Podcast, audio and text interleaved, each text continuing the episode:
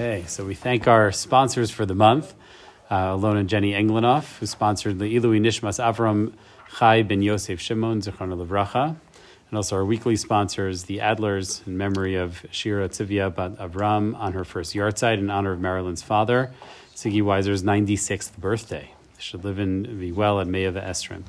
Uh, also, the Ilui Nishmas Ruth Ahava Bat Yedidya Udevora, Zichron Levracha, and also by Avram and Miriam Deutsch in memory of Avram's mother, Saraitza Bat Zion Bat Avram Yaakov on her 17th yahrzeit, and Miriam's aunt Leah Bat Shmuel Eliezer on her 5th yahrzeit. And most of all, this uh, entire series is being sponsored by. By Michael and Phyllis Miller. Moi. Oh, do we know them? commemorating the fourth yahrzeit of Phyllis's father, Dr. Meyer Weiner, otherwise known as Mike by his dear friends, uh, Chaim Meir ben Yaakov Nachum Valiba, that will be tomorrow night, Chaf Bet four years ago. And I just wanted to say a few words. Well, as soon as I found out that the series was starting, right, I jumped at the chance. I said, I'm sponsoring it. My father loved to learn, and he really would have loved these series because not only do you bring in Mefarshim, he would have loved the fact that you bring in a lot of secular resources. He grew up in Boston, had a total secular education at Boston Latin, Boston College, um, but he never missed a shiur by Rav Soloveitchik. He was the Rav's dentist, and his my father's bar mitzvah parsha was Vayechi, and the gematria of Vayechi is 34 just as Yaakov had 17 good years in the beginning with Yaakov and the last 17, I say with my father, he had wonderful years in Boston. Unfortunately, my mother passed away at a young age, tragically. He got himself up, made Aliyah, and started a whole new life volunteer policeman, chef, um, tutor, uh, baseball coach, and he even studied for smicha. And um, 97 full years. And thank you. Uh, the Shama should have an aliyah, be an inspiration to the entire family and all of Am Yisrael. Amen. So we are on a, a slow moving train to the end of Shmuel Aleph, to the end of Shaul's life and his reign, uh, and to the crowning of, of David Hamelech in actuality. We know that he was anointed what feels like a very long time ago. We go so slowly that it wasn't that many chapters ago, but since we go very slowly, it feels like a long time ago when, when Shmuel Hanavi took this uh, young boy, right, out of the fields where he was shepherding sheep and, and anointed him as the future king of Israel. Feels like a lot has happened since then. Um, but we're getting closer and closer to that moment. We're getting to the we're getting to the end. So we have here a very interesting chapter, a very short chapter, um, and and one which which is uh, it- it's an important part of the story, but almost feels a little bit like a like, like it should be on the side, right? It's there's no drama here with Shaul Hamelech. This is all sort of David Hamelech and uh, the future king, and his interesting, compli- complicated, and dangerous relationship with the the king of the Philistines, right? Who who lives where? Where are the Philistines? In Gaza, in Gaza. And so it's hard to imagine, you know, more more relevant chapters than the chapters that we're learning right now over these next few weeks. So just a, a quick review of the of the chapter, just so we understand the big picture of what's happening here. Right, David Amelech, right, knows that he has to get away from from Shaul. Right, we had the last when we finished the last series, it, it happened twice in Parak Kaf Dalet and Kaf Vav, where it's almost like a repetition. He's like over and over again. Shaul Amelech is chasing David. David has a chance to kill him, but he doesn't. And Shaul says, "Oh, I'm so sorry. I'm so sorry." You know, okay, fool me once, fool me twice, but like you know, at a certain point, David says, "This is crazy. The, if I stick around, eventually I may not be. You know, I might be the one who gets killed here, right? This because this is a dangerous situation." And so he leaves. He leaves uh, the land of Yehuda and he goes to the land of the Plishtim. He goes where so many of his descendants, right, and the descendants of the Jewish people are right now. All of our holy soldiers in Gaza. That's where David Hamelech goes. Um, and he says, once I leave the borders of Israel, then Shaul HaMelech will, you know, he's not going to try to catch me anymore, which is exactly what happens, right? He's out of Shaul's reach. Vayakam David vayavor hu v'sheish But this time when he goes, right? Remember, he went once in the past.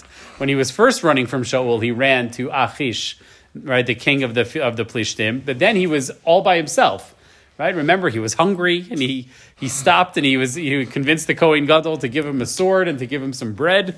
He was in a pretty bad situation. Now it's a lot better. He's got six hundred men with him, right? Now it's not somebody. David Melech is not somebody you mess around with at, at this point.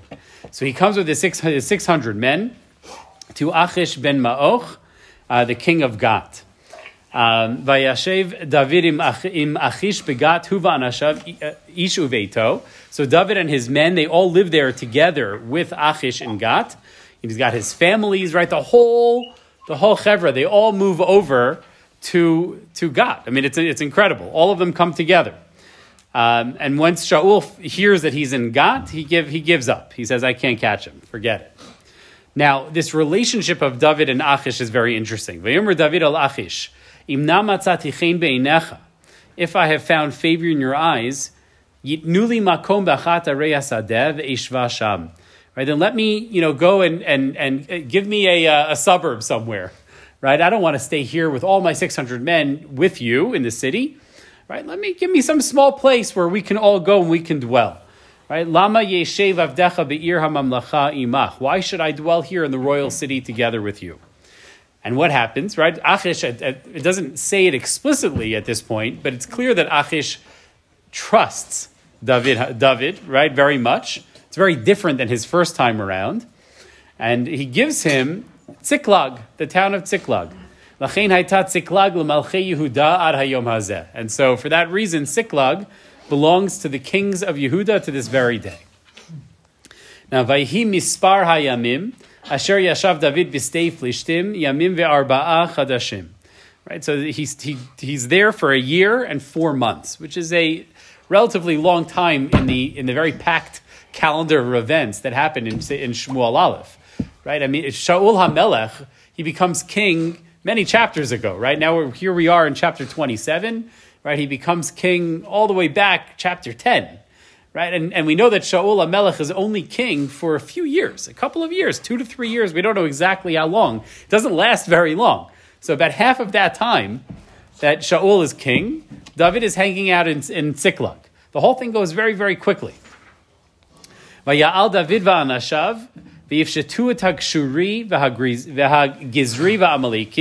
So he would go and they would make raids. He and his 600 men, they would raid all these uh, neighboring tribes including the Amalekites. We'll get to them more in depth in, in, a, few, in a few weeks.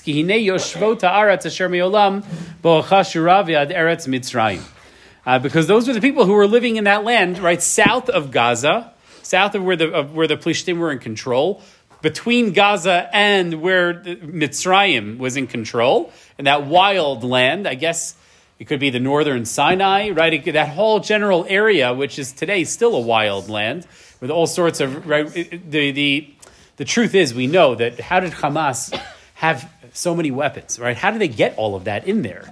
It wasn't really coming through the sea, right? Where was it coming through? It was coming through the smuggling tunnels from Egypt into, into Gaza, right? Which is why Egypt is not in any way innocent in, in terms of what's happening here, right? If Egypt was doing, you know, any sort of border control and security, right, Hamas would not be as armed, as well armed as they are right? So it's a wild area, the Sinai, and just and, and it was then as well, right? That was the territory of the Amalekites, right? Who were, as we know, were not a normal nation that was, uh, you know, sitting and and, and plant, you know, working their farms. That was not the Amalekites. The Amalekites were a tribe that. That, that plundered, that attacked, right? They were in that wild area of the desert, right down down south of, of the kingdom of the Plishtim.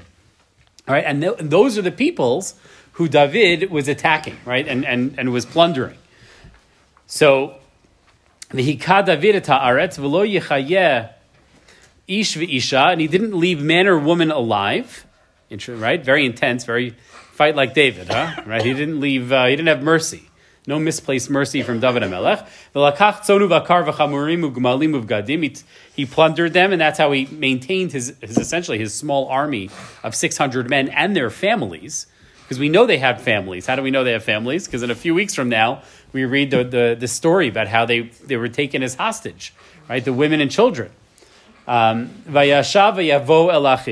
And then he would go and he, and he returned and came to, to, to Achish.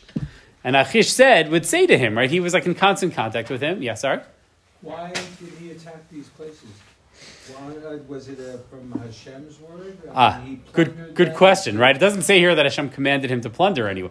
So, so we're going to come to that in just a moment. But you could think for try to think for a little bit. Why? Look at the names of these of some of these uh, these people, right? There's Amalekites, and there's also, also these other nations that are living in what right is likely biblical Israel, right? These were nations that were never conquered initially, right? Um, but let's just finish the chapter, and then we'll come back to discuss it. So Vayomer Achish, I'll put, you know, Pishatatem Ayom. Who did you go and uh, plunder today? Right? Clearly, there's a warm relationship between Achish and David. Vayomer David al Negev Yehuda ve'al Negev Hayirach Meili ve'al Negev Hakeni. So what did he say here? The key is these first words. Oh, I attacked the south of Yehuda. Right? What is David saying? Attacking his own people. his own people, right? Which, if you think like Achish, it makes sense, right? His own people turned on him. David is a good man. He's a, his own king is trying to kill him, right? So he's now. So what is he doing when he says this? What, what is he really saying to Achish? I am fully loyal to you, right? I'm with you. I'm not with them anymore. I'm done with my people, right? I'm attacking them. I'm done with my people. Now, did he do that? No, he did not do that, right? But they didn't have WhatsApp back then. They didn't have social media. They didn't have peop- They didn't have cameras and videos, right? What they did have, though, were people who could escape from battle, right? And they could re- give reports. But so, what did David do? V'ish v'isha lo yichayeh David. David killed everybody, right? Lahavi gat lemor peni yagidu aleinu lemor koasa David v'chol mishpato Because it, when he kills everybody, right, he, he essentially brings a gag order on everything that happened. Nobody really knows what happened. Who did he, right? Well, there, there, there are no people running away from these other tribes that he let live to tell, to tell any tales. I mean, the truth is, he, and, but the same thing, that became his MO. He didn't let anybody live, which means that, of course, there were going to be no survivors from Yehuda who would be able to tell Achish about what was going on. Right? This is why how Achish would not become suspicious, right? Because everybody he said that he that he fought and that he attacked, he he wiped them out completely. There were never any survivors, which is why Achish never heard anything from Yehuda about the people that were killed. So Is this the dam that stopped him from being building the base of Mikdash? This blood in particular, I don't, uh, you know, the Since we don't know who. It's interesting. I uh, I actually, you know, I, I know very little about Tanakh. I'm still new at all at all of this. But the one article that I wrote, like you know, over the last before I came to, to Israel, was I once wrote something for a book that YU did on on the Haftorahs, and it happens to be they asked me to do Parshat Pekudei, which is the Haftorah, which discusses how David HaMelech could not build the Beit HaMikdash. It's like the only thing in Tanakh that I know about. So I'm glad you asked me. Um, but uh, so there's a lot of fascinating um, commentaries as to why it is that David was not allowed to build the Beit Hamikdash and what what was that about. But I never saw in any of them any reference in particular to this. It doesn't mean it doesn't exist. It just means that I did do some research and I didn't find anything that, that speaks to one to some people that he killed as opposed to other people. Meaning that he was justified with some killings but not justified with others. That's those are not the reasons that I found in the commentators. I found fascinating explanations. I mean that is a haftorah that is worth learning because you know you find really, really, really, really interesting points. Like the, the, the Rambam felt that Dav, that David became somewhat cruel because of all the people that he killed. Not not that it was his fault, but if you, by definition, when you kill a lot of people, it, it has an impact on you. Um, you know, like I and that I, that's something that thankfully you know I've. I've never experienced myself, but um, have you ever heard of the book The Seventh Day? It's a very interesting book. It's an old book. It was famous in its time, apparently. Um, it came out in the year, a couple of years after the Six Day War. And it was a book about the seventh day, right? What happens after the war and the impact that the war had upon the soldiers. And they became numb to, to death and a lot. Like this, one of the soldiers described how shortly after the war he saw a crazy, terrible car accident. Somebody was thrown from a car, a Jew. Like it was a ter- right, terrible, and like totally had no emotional response, right? Because when you're involved in war, right, it has an impact on you, and so on. So there are, there are those who explain that the David was impacted in that way, but to say that, but but that's very different right? I mean, because that was he did the righteous thing. He did what Hashem needed him to do. It was his role to fight those wars, just like it's our generation's role to fight those wars. God willing, it'll be our children who build the Beis Hamikdash and be people of peace. But it has an impact on you. There's no question. But I don't know that uh, I don't think that we're told anywhere, as far as I can tell, that these were unjustified killings. So we'll come to that. We'll come back to this in just a moment, just to finish. So Vayeamein Achish beDavid lemor. So Achish believed David. He believed that David was killing his fellow Jews in Yehuda, and he have Eshiv Ish be'amovi Yisrael v'hayali le'eved olam. Right? He's Sorry, right. I'm confused because it says he was south of Jehuda, but you said he was against the Jern, whatever that is. Meaning, you know, he was actually fighting to the south of their of, of in Gaza of Gaza, not fighting the Jews. But he told Achish that he was fighting the Jews. that he was fighting the Jews, which is a little bit more to the east. But then Yehuda would be around and could. Right, he never said that he killed all of Yehuda. Yehuda was enormous, right? It was the biggest tribe, right? He was saying that I killed, uh, I killed a town, right? I plundered this town or I plundered this group, right? So that's the kind of thing that in a day before technology, right, before news reporters everywhere, you know, and because David took the precautions that he took, he was able to keep this ruse going. Now, would he have been able to keep it going forever? Probably not, right? But for this amount of time, he was able to keep this ruse going, right? So all very interesting. So I, what I, I put here on the second page, this is not that I'm going to go through with everybody in detail, but I thought this was uh, would be interesting to see just where everything is is taking place. Right, you know, this is the this is our land. This is our. This, we're not far from any of this, but you see that that south of Philistia, right, which here includes Ashkelon and Ashdod, right? They those were traditionally Philistine cities you, if you go south, you see it says the the Gerzites, the Geshurites, right? It's refer and Amalek, right? That's referring to the those are the wars that David actually fought. He told Achish that he was going to the east and also fighting Yehuda, but that he but that he did not actually do. Okay. Now, thinking about Gaza, right? We're going to talk a lot about Gaza over, the next uh, forty minutes or so. Okay is this land right even even part of Eretz Yisrael? Right, that's that's a very big question. Um, it seems like it should be very simple, yes or no. But the truth is, if you start googling this question, you're gonna you'll get caught. You'll, you'll your head is gonna start spinning. Biblically, yes. Talmudically, no. Certain halachas apply there. You know, yes, but others do not. It's it's a it's a whole complicated halachic shir, which we're not going to do. But I did want to at least make everyone aware of it. But that being said, on a, on a very simple biblical level, and this is, I think, enough for us tonight, right? Just take a look at, at Yehoshua, Sefer Yehoshua, right? This is uh, when it's going through the, through the different boundaries of the land of Israel. So Yehoshua says, "Vayihu ha'arim miktzei lamata b'nei Yehuda el gvul Edom banegba." Kavtze'el ve'eder v'yagur. So the cities at the uttermost part of the tribe of the children of Yehuda. This is towards the south right? And includes, and right, and skipping ahead, it includes all these different cities, which are clearly the Philistine cities. Ekron, Uvnotel, V'chatzerah. Ekron is a major city. And then from Ekron to the sea, right? And all that were near Ashdod, Ashdod, Benotel, Aza, Benotel, Ad Nachal Mitzrayim, all the way down south, right? All, to, all the way to Nachal Mitzrayim, right? All of that is part of biblical Israel, okay? But the challenge then is if this is really all part of biblical Israel, why does David Amelech? I don't know if anyone remembers; it was already weeks ago. But at the end, where we learned this in chapter twenty six, which was uh, really just the last chapter, but for us it was several weeks ago, before Hanukkah. Um, David Hamelech complains that Shaul is forcing him to flee outside of the land, but Gaza is not is, is part of our land. So why is he saying that this is outside of our land? So I, I, I struggled to find. I looked, I couldn't find.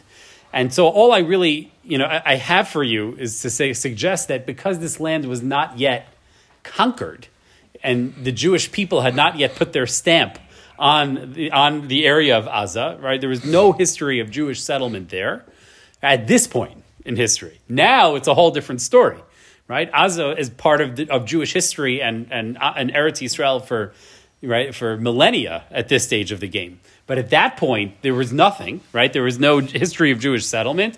For, so maybe for that reason, it didn't have at that point the same status as the rest of the land. That's my own suggestion. But I, I just I couldn't find it. I didn't have time, unfortunately, because I have jobs. But I didn't have time to spend hours looking, and I'm sure there are answers that are out there. But that was, but it did strike me that at the end of the last chapter, David Amelech rips, you know, he, when he's yelling at Shaul, "What you have done to me, you forced me to leave the land." And now he's leaving the land, right? But is this really leaving the right? We Yehuda, Shomron, and Aza, right? It's all one, Yesha, right? But so I think that I, I think that it, it, it's a process uh, for the parts of the land that we did not yet conquer. Um, now, if you look at the Malbim, number four, Shine Yoshevet Haaretz Meolam Yemot Yehoshua. So now, who are these people that he is that he's fighting, and he's attacking, and he's killing? Right? Vehemin Hasheva Amamin. These are of the seven nations. Shekiyem behem mitzvahs lo kol neshama. Right? This answers your question, right?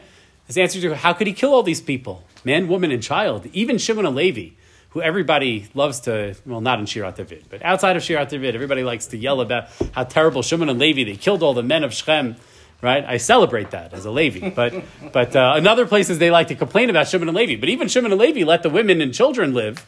They killed all the men. What about David? He's, he's killing everybody. And there's no, nobody ever says boo about David HaMelech, right? We have selective outrage. Right? So what is, what's the outrage? So the answer is, says the Malbim, it's because these people really were supposed to be wiped out at the very beginning, but Am Yisrael, we, as we know, did not complete the task. A big part of David Hamelech's life is completing right much of what Am Yisrael is meant to do in Eretz Yisrael, as we'll see when it comes to, most famously, Yerushalayim. Yerushalayim is still a Gentile city at this stage of the game. Right? We've been in Israel, right? Here we are in Sefer Shmuel. We've been in Israel, I don't know, about 400 years and Yerushalayim is still a Gentile city. Really? So if that makes maybe that makes all of us feel a little bit better that things don't happen overnight. Here we are. We've been here, you know, longer than seventy five years. We've had a state, but let's say we've been here over a, well over hundred years, and we don't have all of it yet. But okay, Hashem has a plan. Step by step, we're going to get there. We'll get we, we will get it all. Uh, it took a long time till David HaMelech got got Yerushalayim. Um, the difference is that here are Amalek, and Amalek we have to wipe out totally men, children, and, and everything, and women. And babies. Where Shem is not Amalek. That's true, but this is not just this is not just Amalek. First of all, Amalek is not one of the seven nations, right? So that's separate. We're talking here about the other ones that were mentioned, right? Who are part of, uh, and they often can be very confusing. Like uh, they have different names, like sub tribes. They could be Canaanite tribes, but they go by a different name. That's what gets a little confusing, um, right? Like the Yerushalayim is run is controlled by who? At the Yevusim. But who are the Yevusim?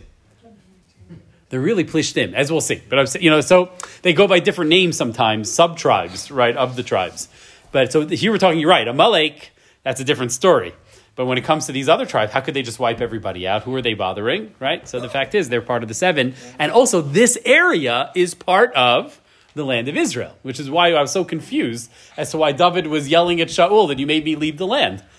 Right? If south of Gaza is part of Israel, then certainly Kal v'chomer Gaza is part of Israel. So why was David saying, right, why was he so upset that he had to leave? What is the timeline between Shaul taking over Amalek and letting the king live and David killing everybody in, uh, in, in the village of Amalek? So and we'll see. He he kills more in a few you know in a few chapters from now. But uh, the time it's very short. Remember, everything that happens with Shaul is, oh, is like a handful of years. I don't know that we know exactly, but is it three years? You know, we're talking about his entire reign. Everybody in Amalek, then who did Shaul have to kill? Ah, so that's a great question because you know if who was left, right? If it was only a year later, how do you have all these tribes? So it's, it would seem that the pshat of this is, is that when God told Shaul Amalek to kill all of Amalek, he wasn't necessarily saying all of Amalek. All of the Amalekites here. Right? Because there, there's no way they could have had a whole big new tribe of Amalekites that arose, you know, from King Agag, right, from his baby that he had, right, a year ago. And now we have all these, there's a whole story of Amalekites these next few chapters. So it would seem that the pshat of the, of, of the, the simple understanding of Tanakh that you can't understand it any other way. That, that Shaul didn't mess up because he didn't wipe out every last Amalekite, Amalekite in the world, but rather there was a particular area of Amalekites. Maybe it was the main settlement of Amalekites where their king was, that he was told that he was commanded to go and to kill everyone, and he did not follow the rule, you know, God's command fully. But uh, otherwise, it's a great question because otherwise it makes it doesn't make any sense. David killed everybody. No, he didn't kill all the Amalekites here. Sa- it says it's telling us here that he went and he plundered among the Amalekites. Right? They were tribal. They had different, you know, they lived. Some lived here, some lived there. They lived scattered all over the place. Right? They were not easy to wipe out because they were scattered. And the same thing with the other tribes. It doesn't mean that he killed them all. Um, okay, so by de- nevertheless, by destroying many of the members of these tribes, he was fulfilling this mitzvah, right, the role of a Jewish king, right, something that that he'll be doing for the rest of his life, um, to a great degree. Okay, so number five in Divrei Hayamim, right? Some, it, we we learn primarily Sefer Shmuel, but we try to bring in from Divrei Hayamim, which which speaks about these times, and also of course from Tehillim, which is tells us about David's inner life. So we find in Divrei Hayamim some there are some real insights here. El David letziklag. Now there are people who came to join David while he was in Ziklag during this time. As Oda Tzur mipnei Shaul ben Kish, while where he was shut up, right, he, he couldn't leave because he was so afraid of Shaul. Vehema bagiborim ozreya milchama. Right, and, and they, some of these men became his, you know, some of his great warriors that stuck with him for the rest of his reign. Noshke keshet, miminim masmilim bavanim machitzim bakeshet, meachei Shaul mibin yamin, which is really fascinating. Some of the brothers of Shaul himself left their homes, went into exile in Gaza, so that they could join David. Right? I can only imagine the family uh, Thanksgiving meals they were having there, right at Shaul's house. It was not a good situation, right? But we know that Shaul was in steep decline, right? He was having major emotional problems, personality. It came across as a personality disorder, what he was dealing with, right? So there, there was tremendous uh, division within even the upper ranks of, of Shaul's circle. And then it tells us, Min Hagadi, right? The tribe of Gad, what are they known for? Ruvain, Gad, and Chatzim and Asher. But what is Gad specifically known for? We don't talk about them all that much. They are they are the warriors. If you look at all the psukim about Gad, right, they, they are the uh, the great great great warriors, right? So so th- this was a major boon to David Hamelech to have some great warriors who came from across the Yarden all the way, right? There's so, clearly there's something significant that's happening here. This is not, and I think this is actually important for us, right? It didn't happen like all of a sudden Am Yisrael realized, ah, David is the chosen one. And then the whole nation looked up and, and smiled, right? And they all decided, David, you are our king. It was a real world situation. Some people figured it out faster. Some people sensed it was happening. Others, you know, took time. Everything as a, a nation is complex, and there were these were the the forward thinking ones among the nation who understood that that Shaul was in decline and that David is really the, the proper leader of the people of Israel. So much so that, they and they earned tremendous cred because if you go you, if you go to the king when he's already king, okay, everybody wants to be connected to the king. But when you're running away and you're living in exile in, in, in Gaza, right, that's a sign of tremendous, uh, of tremendous loyalty, right? And, and that's why I think many of these people, it says, became his very close warriors, the ones who were with him, I would assume, for the rest of his life. Um, And this didn't do a red flag for Achish that all of a sudden all these warriors were coming? So it's a question as to whether Achish really knew. Remember, the whole thing is a year and four months, and David purposely asked to leave the, the capital city because he wanted to be someplace out of the sight of, uh, of Achish, right? So that he could do his own little mini kingdom over there. This is essentially. Um, you know, I, I just saw this actually when I was at the at, at the at this big convention, Amfest in uh, in, in Phoenix, the TPUSA conference. Fifteen thousand uh, crazy Trump activists uh, in Phoenix, and they had one of the biggest sponsors of the whole convention was the Federated State of China. Has anyone ever heard of the Federated State of China? They had a lot of good swag. I got all these free, I got a lot of free stuff from the Federated State of China. They are the Chinese government in exile, right? The one that calls themselves the true Chinese government, right? They're the anti-communists, right? They're the, they, they're trying to create a whole a whole government, a whole situation, right, outside of China that they say is the legitimate leadership of China, right? So it was interesting. No, they're huge letters. They're like the biggest sponsors of this whole conference, which which makes sense because if there's anything that those people hate, it's China, right? So they hate China. Um, so this is like these are the they're saying we're the good Chinese, but this is essentially what was happening. David was creating the federated state of David Hamelech, right? There in Ziklag. He was like a government in exile, a malchus in exile, and he's already he's become he's king over all these men and their and their wives and their children. He's essentially he's got his own little fiefdom, his own little kingdom, which is his training to become the king over all of first of Yehuda and then over all of Am Yisrael. Um, it, really, really interesting, right? And so David goes out to greet all these people. Can he trust them? Can he trust them? And I know I'm not supposed to quote any movie or reference any movie that involves Mel Gibson because he's an anti-Semite. Although apparently, I, I just heard someone told me he's trying to do tshuva now. He's trying to do tshuva.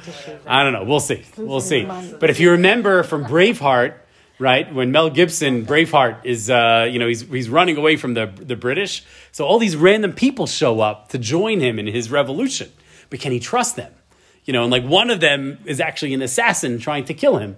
You know, and then another one saves him from the assassin. Like all this kind. If you remember this movie, right? I, you know, so it's the same thing here. David Amelech doesn't know. Are you really coming to, to, to work to be with me, or are you the brothers of Shaul? Maybe you're coming here as assassins, right? It could be. So he says, "Im l'shalom batem." If you come in peace, la'azreini, then yeh aleichem levav liyachad, right? liyachad, Right? Then my heart will be with you, right? But if you betray me, um, right? There's going to be judgment, right? So he's he's uh, it's the love with one hand and the threat with the other. Watch out, right? My right, you come after me. It's basically I think what he's saying is my guys will tear you to pieces, right? You're not going to survive this if you come after me. Um, and so v'ruach lavsha et rosh hashalishim David v'imcha ben Yishai shalom shalom lecha v'shalom leozrecha ki ezrecha elokecha. And so they all said, you know, peace, peace to you and to your helpers, and they joined them, and they became immediately captains. It says Rashea Gedud of David Hamelech's army, which is also fascinating, right? Immediately to become captains when they're outsiders. They're not men of Yehuda. They're not part of Yehuda of, of, of, David's tribe. They're not people that he knew from for, for years and years that he trusted. But he immediately, right? He does something very wise here. He takes people from other tribes who he maybe has reason to question their loyalty and trusts them and puts them in positions of authority. Right? What do you think that did for David Amelech? Keep your enemies closer. That's true, but he also he also earned unbelievable loyalty. Right? This is why David is the one who is able to unite the tribes. He risks antagonism and resentment from his loyal people with him earlier. Exactly. They're being passed over. Exactly. But what he's doing is avoiding the, the tremendous mistake that so many presidents make. Right? I remember when I read the whole Truman biography. That's a once in a lifetime thing.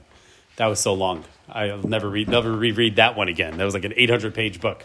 The famous Truman biography. Anyone ever saw it? It was. Uh, but I, what I do remember is that one of Truman's big mistakes is like you know you come into your position of power. All of a sudden you're the president, so you feel comfortable with people that you know around you, but they're not necessarily equal to the task right? So you have like these kind of people who, you know, maybe they were good when you were a congressman or even a senator to be the president. You've got to be able, right, to recognize that maybe you need new people who can come in and help you, right? That's what. Uh, so a lot of presidents apparently make this mistake, right? You could say that about Trump. There's no question. Even if you like him, he was a disaster with his personnel decisions, right? It's a, it's a natural mistake to make, and one that David Hamelech is not making already here at the beginning, right? He's immediately looking outside of his own inner circle and bringing those people in. Um, because he recognized that they have they have great great competence, uh, but but let's uh, let's move forward because the, the night is the night's running along. So I'm just gonna I'm gonna skip ahead just a little bit. Um, okay, so how did David convince Achish of his loyalty? So in source 9, Kihine Yoshvo Ta'aretz. So Be'er Shepashat Alumot Ha'ela B'bnei Shayu Yoshvo Ta'aretz. Um, Ve'al Yedei Kain Hayalahem Tagarim Plishtim. Kederach Hashchenim. David Amelech, he picked his fights very carefully. The, the, the people that he was attacking were people who were also likely enemies of Achish, right? They were wild tribes that lived on the border of the Plishtim. So it wouldn't be shocking that they would be the kinds of people who would be raiding Plishti towns. So the fact that now David HaMelech comes in with his own men, right, and he's self-sufficient, and he's wiping out one by one these enemy tribes on the south of Achish's border, now we understand why Achish loves this guy, right? It's not even his own men. He doesn't have to use any of his own soldiers. He's self-sufficient, and he goes and he's taking out my enemies one by one. Could you? It's a, it's a dream for Achish to have. Now all of it's a very different situation. David, when he came the last time, was like one guy all by himself, right? He came with a with, with a piece of bread and a, and a sword in his hand. That was all he had. Now all of a sudden, right? David is coming and he brings tremendous, tremendous benefit, right? So there, there's great benefit to, to, to in terms of what he's providing here. So. Um, continuing here, number 10. "Vayhi bayamim hahem vayikbetzu flishtim et machaneim latzava lehilachem b'Yisrael." So in the next chapter, the Plishtim gather, you know, their armies together to go and to fight Am Yisrael. Okay? And we're going to learn, you know, this is going to be the definitive battle in which Shaul HaMelech and his sons, tragically, they'll, right, they're going to die, right? This terrible battle. But it's telling us now about the, the background to this battle. And Achish says to David, Yadoa teda ki iti teitzeva.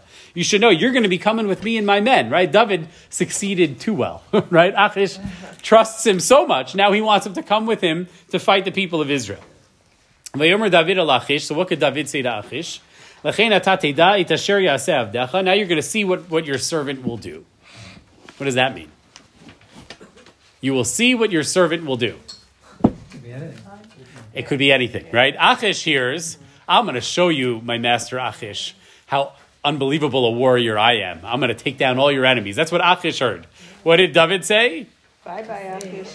You'll see what I'll do, right? You'll see what I'll do, right? He, he doesn't want to lie, right? And he, but, but at the same time, he does, right? You see what's going on here, right? There's something, it's really amazing how political he is. Um, Vayomer Achish el David lachein shomer l'roshia simcha kol. You're going to be the keeper of my, you know, my, my security detail. You're going to be the secret service. You will be my secret service all through the rest of my life. Really something, right? That's how much he trusts him, right? You know, Chazal tell us that this was the job that had belonged to the brother of Goliath, of Goliath, right? And now all of a sudden, right, David, the one who killed Goliath, is he's coming in, he's stepping in, he trusts him that much. Um, incredible, right? Um, right? But nevertheless, right, it's hard to believe that David ever had a plan that he was going to fight his own people. It says Abarbanel, number 12, "Ata tir'eh," uh, you will see, right? he purposely kept it stumim, this is what we were saying. You'll see what your servant will do. So Achish hevinu al gvurot. Achish interpreted that, that David will do unbelievable feats in battle on his behalf. David lo yidmeh levavo lo yachshov. It's impossible to think that David ever intended that he would hurt his fellow Jews. The only thing that he could have had in mind, possibly, was that he would protect Achish because he had a personal responsibility to Achish. Achish, you know, helped him and took him in, so David owes him to that degree, in that sense, right? It's complicated with the Plishtim. There are enemies, but in this case, right, David owes Achish. So at least to protect him, that he could do, but he would never, God forbid, that Barbanel can't ever imagine that he would be that he'd be willing to be hilachem be Yisrael, that he'd be willing to fight Am Yisrael. Um, but still, there, there's a bigger question here that I think we need to ask. Right? Why in the world, of all places, I know it was close, but why in the world, of all places, would David run to Gat, to the place where he was almost killed before? He had to fake insanity to escape there. Why is he putting himself and his people at risk again? Right now, it worked out well. Right, he was able to play the situation well, but why would David run to, to the Plishtim of all places? Of all places. Rav Yigal Ariel, he says, Im kia davar lo paresh b'ktuvim. It's not explained in the psukim, but still we, we shouldn't be surprised. Ha'avot halchu el plishtim v'chazru v'shavu l'sham. Our forefathers, Avraham, right, and Yitzchak, they went to the Plishtim and they kept going back there. Afal pisha kesher zed nichshal pam achar pam. Even though it never worked out well. It was always messy. Right? All the, all the situations where you had to, had to say, oh no, Sarah's my wife. Eh, I'm sorry, Sarah's my sister, not my wife, and Rivka's my sister, not my wife. None of this was healthy or normal. It was not a good situation with the Plishtim. And if you read those We just went through those parshios not long ago. You go back and look at them closely. It's there's clearly a lot of complicated political back and forth happening between Avraham and Yitzchak and the Plishtim. Nira ki'ilu nidchefu dachaf elyon. I love this, this line, the way Rav Ariel says this. It seems that they were pushed there with like a, a heavenly push. That the people of Israel, beginning with our forefathers, have to be enmeshed with these plishtim. That we can't avoid them. Right? They're some bad people. You just want to, you know, there's a bully in class. The first thing your mom tells you to do is just, you know, sit on the other side of the classroom. Don't start with him right? But somehow Hashem keeps pushing us to the plishtim, keeps pushing us there, right? Hamechayev et hakesher im haplishtim. Yachsam shel haplishtim haya yachas murkav. It was a very complicated relationship that we've had all through our history with the plishtim. Sheyirat kavod v'kina chesed v'sina. Right there was there's there's some good things that happen with Avram and Yitzchak and the plishtim. There's a lot of jealousy. There's a lot of hatred. There are covenants that take place, right? It's not, it's not simple. All of this happened buvia. It all happened together, messy, complicated, right? It makes you think about, and uh, we always say, of course, the, the Arabs of today have nothing to do with the Plishtim. They've taken on that name. But I always believe that the, that the fact that they took on that name is not an accident, that it's meant to teach us, look into, the, look into Tanakh, and learn from the Plishtim of Tanakh and apply those lessons to the Arabs of today, even though, of course, they have no history in our land. Um, but nevertheless, it's not an accident that Hashem made it this way, that they should take on that name. That we're meant, and especially since the Plishtim lived in Gaza, and the Arabs of today live in Gaza, and they call themselves Plishtim, as if they are Plishtim, we're meant to take notice, right? Why is it that we can't seem to separate from these people? We tried. We tried in 2005, one of the great you know, national sins of our people, right, which led to the horror of today. We tried, but Hashem is, it's almost like Hashem is saying you can't. You can't separate. You have to be immersed and enmeshed with this awful and horrible people. And some, right, because this is part of our process that we have to be enmeshed with them. Right? We want nothing to do with them. We just want to, we just want to be separate. And yet uh, there's a dachaf elyon, the way that, that our forefathers had with the plishtim, we have with our modern day uh, nemesis. Right, so it's, it's so interesting. So why is this? Right, you read that Toshel David al Plishtim he efo halicha beikvot avot. Right, he's following in his forefathers' footsteps. So why does God keep sending our forefathers to the Plishtim?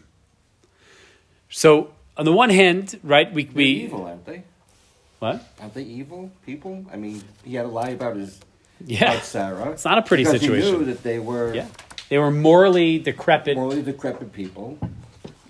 Right, like the So, people, like the like people, today. like the people today, right? They have there's no morality there, right? And how right? They don't understand human life, So right? This is how Hashem's going to start bringing around the Mashiach. So I'm not going to spend a exactly. So how do we understand? So why, right? So we could explain practically. David now has, you know, there's there's there are factors in his favor now that he has 600 men with him that make this whole move to Gaza make more sense, um, and he could be useful to Achish, and all of that is true, but it leaves me unsatisfied. Right? There's practical reasons why he went, but there's a deeper reason why David goes to Gat. So I want to understand a little bit deeper. Okay, who are these plishtim that David cannot seem to avoid? Okay, so if we look at number fifteen. "V'hu medaber imam v'hinei isha beinaim ola. We forget, you know, we, we always know, know that, that Goliath is a plishti, but he comes from Gat specifically. Gat seems to be a place where warriors are trained. The warriors come from. The next source, right? This is this comes from Shmuel Bet after Shaul HaMelech is killed. David says, "Al tagidu vegat," right? Al tevasru b'chutzot Ashkelon. Don't don't let them. We don't want them to celebrate in Gat that they finally killed Shaul Melech Yisrael, right? Because Gat would be the place where they would celebrate, right? Gat seems to be the epicenter of, of their warriors. The ones who killed Shaul were likely from Gat. Okay, and the Radak tells us, Zehu al derech hakina ki yodim ayu ki heim ayu horgim Yisrael b'milchama. Um, navi al derech kina begat al tagitu. The Gat seem to be the epicenter, right? And this is where David is going now, right? Gat seems to be the epicenter of the, of the power and the evil of the Plishtim. Of the Plishtim. That's their center where their top fighters are trained. But wouldn't they be afraid of him because of what he did with Goliath? So it's a good question, right? Because remember, this is already his second time. His first time, he came by himself, right? And they didn't seem so afraid of him. They were going to kill him, and then he had to he had to pretend that he was insane, right? So uh, maybe I, I, it's hard to say. Maybe they. Uh, good question. I'm not sure. I'm not not sure. But he's got the sword now. He's got the sword. But our, our but I think our, our history with the Plishtim actually goes deeper, right? And, and we often forget this, and this is in the parshios that are coming up soon in the next few weeks, right? This is so if you go go down to number eighteen, but in the beginning of Parshas Beshalach, Vayhi Beshalach Paro et Ha'am. When Paro lets the people go, V'lo Elokim derech eretz Plishtim. But Hashem did not want to take the people of Israel the way of the Plishtim. Ki karofu, because that way was close. Right, that was the natural way. You're in, you're in Egypt. Right. You go right up through the Sinai, right, right up through Gaza, and then you're there in the land of Israel. Why do we do this whole long roundabout way? This was, this was way before we sinned with the Chet Meraglim. We weren't supposed to wander yet. We weren't destined yet to be wandering in the desert. So why, why did Hashem not take us the, the, through the way of the Plishtim? Ki amar Elokim peni nachem ha'am birotam milchama v'shavu mitzrayma. Because Hashem was afraid that when we would see war with the Plishtim, we would want to go back to Mitzrayim. What's your problem with this pasuk? What is your problem with this pasuk? Don't see war in other areas also? Yeah, we fought other wars. We fought Amalek immediately, right? They attacked us right away, right? But then we fought Sichon. We fought Og. Those guys were pretty scary. Og, a giant? I don't know. I don't want to face a giant in war. It wasn't a straight road back, So you're saying that they were just as scary. but they didn't know how to get back. they wouldn't know how to get back. I like it. Isn't that what the pasuk says? So, I- so I guess you could understand it that way, right? the problem with- That they would vish, that, that, that, that the highlight is on Vishavu Mitzrayma, I thought keep road. right? Because it's close, right? That's interesting, and that would be too easy for them to go back to Mitzrayim. Whereas with Sichon and Og, they have no other way to fight. There's nowhere to go. I would say something else. At this stage, see up Mitzrayim, they weren't prepared to fight in any way. I mean, that's why Yam Suf, at Yam, at they also were ready, like, Right, right. They were terrified. yeah. Although they did end up fighting a Amalek very, very quickly.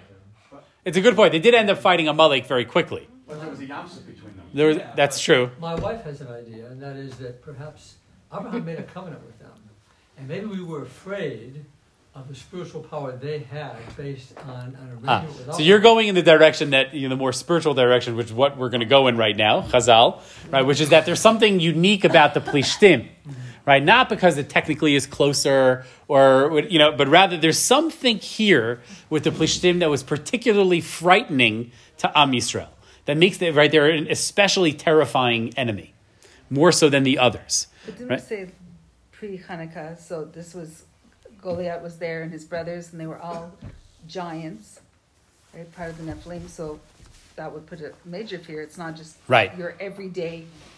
No, these exactly. No, Goliath was absolutely terrifying, right? It was only because the, David had that Ruach Hashem in him, the Spirit of God that entered him, that left Shaul, and that was in him that he had the ability to do what he did. Um, but uh, but you, look, we ended up fighting other other giants, right? We did fight Og. Um, but yes, there's something uniquely terrifying When about the did Plishtim. Moshe die in this part, w- relative to the wars that we had. Did- Did Moshe see any of these wars? Well, Moshe dies just before we go into the land. So Moshe saw the battle against Amalek. He fought, right? Chazal tell us that he's the one who killed Og um, and Sichon, right? He, I mean, he was the head of the, the nation when we fought So it's Sichon and because Og. we didn't have Moshe anymore that No, we had Moshe. This was at the beginning as we were leaving Egypt. We could have gone straight through. Remember, he stood up with his hands up and down. And after seeing all the miracles that Hashem performed, Bnei Israel still didn't have a strong enough belief that Hashem would protect But what's them. interesting, though, here is that Hashem doesn't seem to blame us for this, right? Mm. This is just a fact. Hashem says, you know what? This is not a good idea. These people, I I can't take them through the through the way of the Plishtim. There's no judgment of us. God judges us plenty, right? God has a lot of judgments for the Dor HaMidbar in particular. We fail over and over and over again. But this is not considered one of the failures of Am Yisrael, right? That Hashem, it's like Hashem says, I understand. I can't take them the way of the Plishtim. That is one step too much, too far. Could have also been a tactical uh, ploy to bring Paro and the Mitzrayim after them because they saw that they were Mr. But then it would have maybe, but, but here it's talking to us, right? Hashem is saying, telling us truth. Hashem lo nacham, right? Did not want to because didn't want to take them through the Plishtim. It doesn't say that it was about the Mitzrim. So uh, that's why I have a harder time to, you know, like this is not to throw off the, the Mitzrim. This is eternal in the Torah for us to pay attention. Hashem wants us to know, right? Every year we come to Parshas Beshalach. There's something here about the Plishtim that we were not ready and capable of dealing with that's significant. That we right that and, and, and we need to know this for all time. So so like what so what is that? Look at Shmos Rabbah. Look at number 19.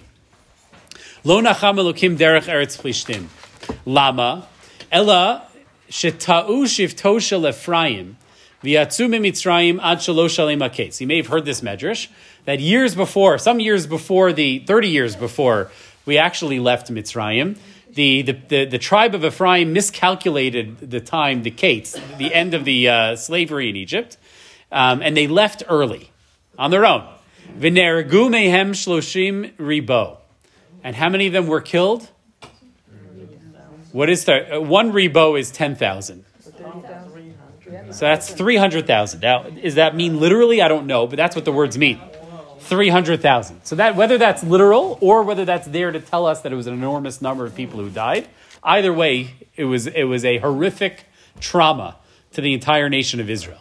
Right? And they messed right because they, why were they killed? Because they you know, they they uh, they miscalculated from the Brit Bein HaBetarim and they messed up for thirty years. And by the way, there's no it's, it's we're not going to get into this now. Another shiur maybe sometime, but it's not an accident that it was Ephraim that made the mistake, right? The the children of Yosef made the mistake, right? As later on we'll find after what happens after Cheta Egel, who also tries to, they, who still tries to go in the Chet HaMa'apilim. Right, it's the, the, the those who wanted to go into the land, even though Hashem said it was now you can't go right? That, that sin is, is ascribed really to the children of Rachel, uh, whereas the, the, the, people who wanted to stay in the desert, right, were really the children of Leah, right? And, and there's a whole, there's a, there's a lot of teachings when it comes to that for another time. No, so, so this happens, you know, that the, the, the children of Ephraim, so many of them were slaughtered. Vaharagum, I'm skipping now, fourth line, Vaharagum plishtim. It was the plishtim who killed them. And not only that, I highlighted it, Vaharagum Anshe Gat. The, P the warriors of Gat, right? They're the ones who killed the, the children of Ephraim. And these animals, these beasts, the plishtim, they left their bodies out to rot. And there are piles and piles of bones along the way, all around where they slaughtered all of these, these children of Ephraim. Because then it was 30 years earlier. So th- over those 30 years, their bodies rotted away and there are piles and piles of bones. But it was not so long that they disappeared into the desert, right? That it, with the winds of time. They were there, right? Like the, like the destroyed tanks, you know, that we have along, you know, some of the roads in Israel, right? So it, meaning it's recent history, right? And can you imagine that if the people would go that way, right, and they would see what happened to their brothers. Amar Kadosh Baruch Hu Yiru Yisrael Atzmot Bnei Ephraim Shetuchin Bederech Yachzeru LeMitzrayim. If they would see the evil that the the Plishtim perpetrated on their brothers, they would immediately turn around and go back to Mitzrayim. So Amar Kadosh Baruch Hu Hashem said, "Eini mitnachem ad she'enkom nikmatan shel bnei Ephraim." Hashem says, "I will not be comforted until I take vengeance." Right for the children of Ephraim against the Plishtim, right? And those words I think are very powerful to us right? Because who are the, the modern day Plishtim in their tremendous evil, right? And their tremendous cruelty, right? They don't give back the bodies of dead soldiers that they've killed, that they've murdered. They hold on to them so that the families will suffer, right? This is their way. They had that, they had that whole statue in Gaza, right? With uh, that they made because they when they captured Israeli soldiers and killed them, like holding up dog tags, right? I don't know if you saw this this, this past week or two. They just they just knocked it over and it over and destroyed it um, our soldiers, right? But that's a, they, they, they made a monument to their cruelty. Just like the Plishtim of old had piles and piles of bones that they purposely left there. It didn't make their scenery nicer in, in Gaza, right? The Plishtim. It didn't make their land look more beautiful. But they wanted it there because they were proud of their cruelty right? And this is why, you know, Am Yisrael has a particular terror when it comes to dealing with the Plishtim right? This is the right the, the, the trauma that comes from it, right? It's true today with the movies that they put all over. Exactly, right? There's there's a, there's a there's a cruelty. There's something that's happening here, right? But still, Why does Hashem then force the Avos, the, our forefathers, and David to be so enmeshed with the Plishtim, a nation that, that hurt us so terribly? So, I, and it was really struggling, you know, struggling with this question. So I'm not going to read through all of it here, but if you number twenty, this is the how Avra, this is the oath, the covenant that Avram Avinu makes, you know, with these seven lambs. He makes a covenant with uh, with Avimelech, the melech of the, the king of the Plishtim, and Fichol Sar Tzva'o. Right, he makes a covenant with them, um, and Yehoshua also. Right, when we come to say for Yehoshua, right, there was land that was yet to be conquered. Right, number twenty-one. Zota'aret hanish aret. What is the land that was left to be conquered? Kol Gililot Plishtim, the regions of the Plishtim. Right, and in the next pasuk, right, all these these lands, Azati, Ashdodi, Ashkeloni, Hagiti, all these Plishti, Plishti lands. Why were they not touched when Yehoshua was conquering the land? Why? What's this about? Right, and the same thing with the Yevusi, Yoshvei Yerushalayim. They also lo yachlu b'nei Yehuda lo risham. They couldn't uproot them. Right? Why were they able to uproot them? Because all of these peoples, right, were the descendants of the Plishtim. The Yevusim were really part of the Plishtim. Right? And, and so lo yachlu b'nei Yehuda lo harisham. So the Radak in Sefer Yoshua, he says, number 23, Ketiv yuchlu, ki af bizman atid lo yuchlu ad avo David. They weren't able to over to defeat them. Only David Amelech. He's the he's finally the one who's able to defeat the Plishtim. Uh, Aretz. They couldn't do it when they conquered the land.